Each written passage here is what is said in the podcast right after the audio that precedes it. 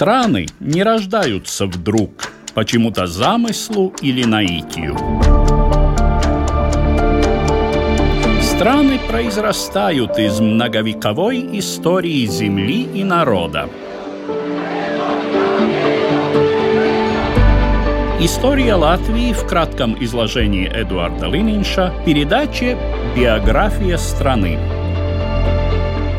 Собирайтесь под латышскими знаменами. Такой заголовок 1 августа 1915 года читатели увидели на первой полосе газеты «Дзимтенес Вестнесис». Далее следовал текст воззвания, в котором сообщалось о формировании латышских национальных соединений – батальонов латышских стрелков. Под текстом подписи двух тогдашних депутатов-латышей Российской Государственной Думы Яниса Голдманиса и Яниса Залитиса. Это был результат месяца организаторской работы и продвижения идеи в коридорах власти империи, уже год тяжело и довольно неудачно сражавшиеся в Первой мировой войне. Ура-патриотический накал, характерный для начала грандиозного конфликта, на тот момент заметно спал, и генералам, и властителям приходилось думать о новых мотиваторах для солдат в окопах. Рассказывает историк, исследователь Института истории Латвии Латвийского университета Клаус Заринš. Latvijas strelnieku bataljoni nav nekas. Pirmā pasaules kara. Латышские стрелковые батальоны не уникальны в контексте Первой мировой войны. Скажем, финские егеря, которые выдвигают политические требования. Они хотят воевать против власти Российской империи Финляндии, поэтому идут в германскую армию, где формируют 27-й Королевский егерский батальон. Этот батальон, кстати, воюет и на территории Латвии, в том числе и против латышских стрелков. В австро-венгерской армии есть польские части, ирландцы пытаются переломить ход своей войны с Великобританией, сотрудничая с Германией. Характерным явлением Первой мировой войны является стремление империи использовать патриотические, национальные усилия малых народов для достижения своих целей. Братья, час настал. Кто верит, тот побеждает. Вперед с латышским знаменем за будущее Латвии. Своим патриотизмом, верностью царю и России и героизмом в сражениях с нашим историческим врагом латыши заслужили идти на войну под собственным флагом. Так гласило воззвание. Продолжает историк Клаус Заринš. Par Latvijas strēlnieku bataljonu reālo dibināšanu idejas aizsācēju arī vēstures literatūrā un no memoāru literatūras tas izkristalizējas. Nu, varētu uzskatīt Krievijas valsts domas deputātu Jāni Goldmani. Инициатором идеи создания латышских стрелковых батальонов, как это кристаллизуется в мемуарах, является депутат Государственной Думы России Янис Голдманис.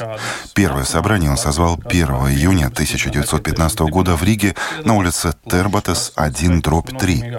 В результате обсуждений было достигнуто мнение о необходимости создания национальных латышских военных частей. Участвует широкий круг лиц. Самыми важными являются юристы Густав Стемпелес и Волдемарс Замуэлс, а также студент Рижского политехнического института Кришьянис Глиздинч. Он один из самых активных сотрудников оргкомитета латышских стрелковых батальонов, который и других убеждал в этой идее. Например, второй депутат Госдумы России Залайтис поначалу настроен довольно скептически, но Глиздинч его убедил. Приток добровольцев в ряды новообразованных формирований оказался значительным.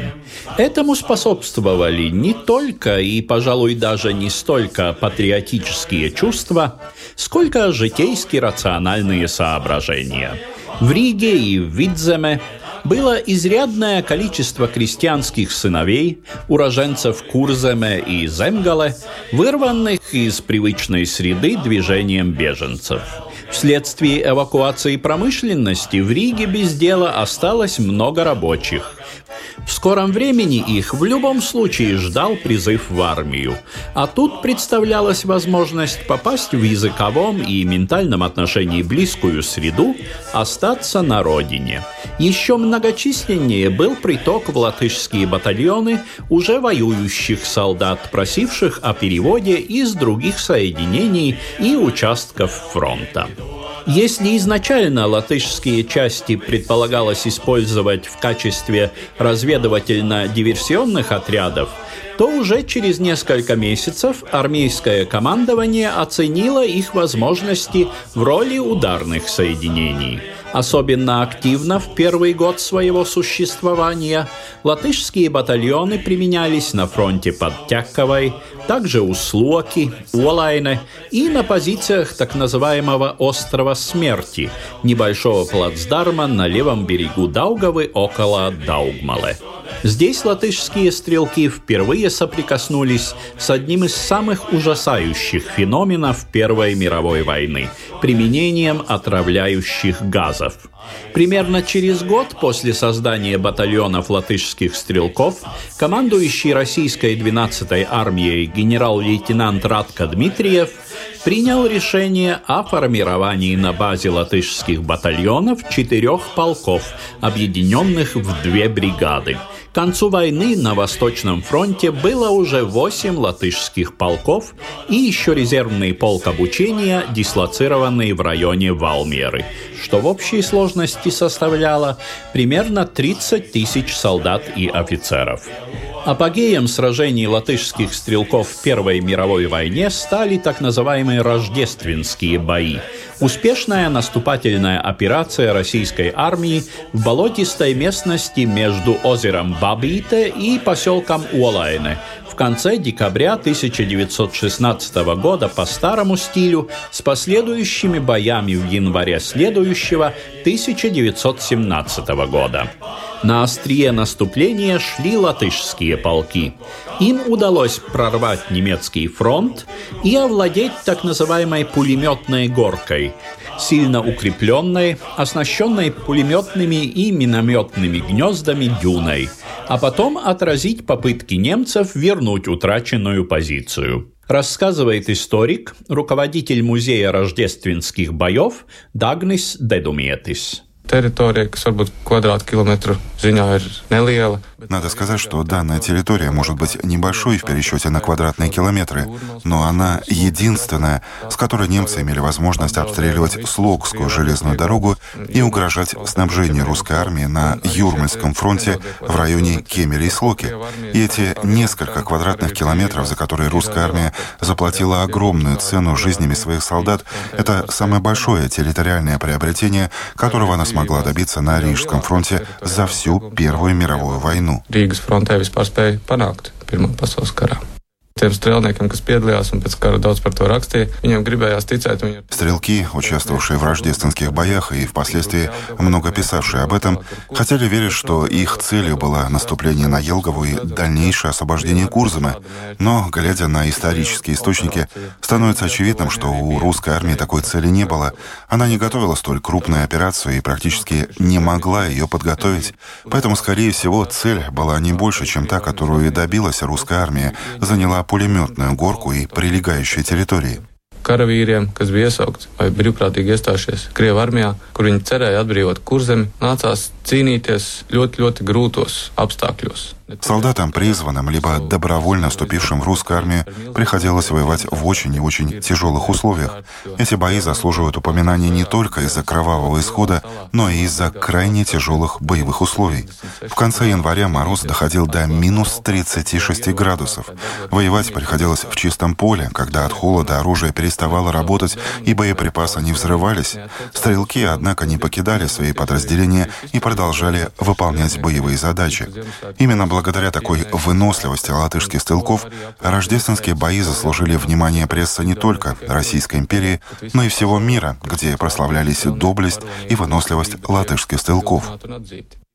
Однако тяжесть сражения, воспеваемая журналистами и литераторами, оставила тяжелый осадок в сердцах их участников. Латышские стрелки, сражавшиеся на родной земле, и воспринимавшие эту войну как освободительную, тоже стали ощущать усталость от невиданной по жестокости бойни, какой являлась Первая мировая война. В этом они ничем не отличались от солдат всех других армий той войны.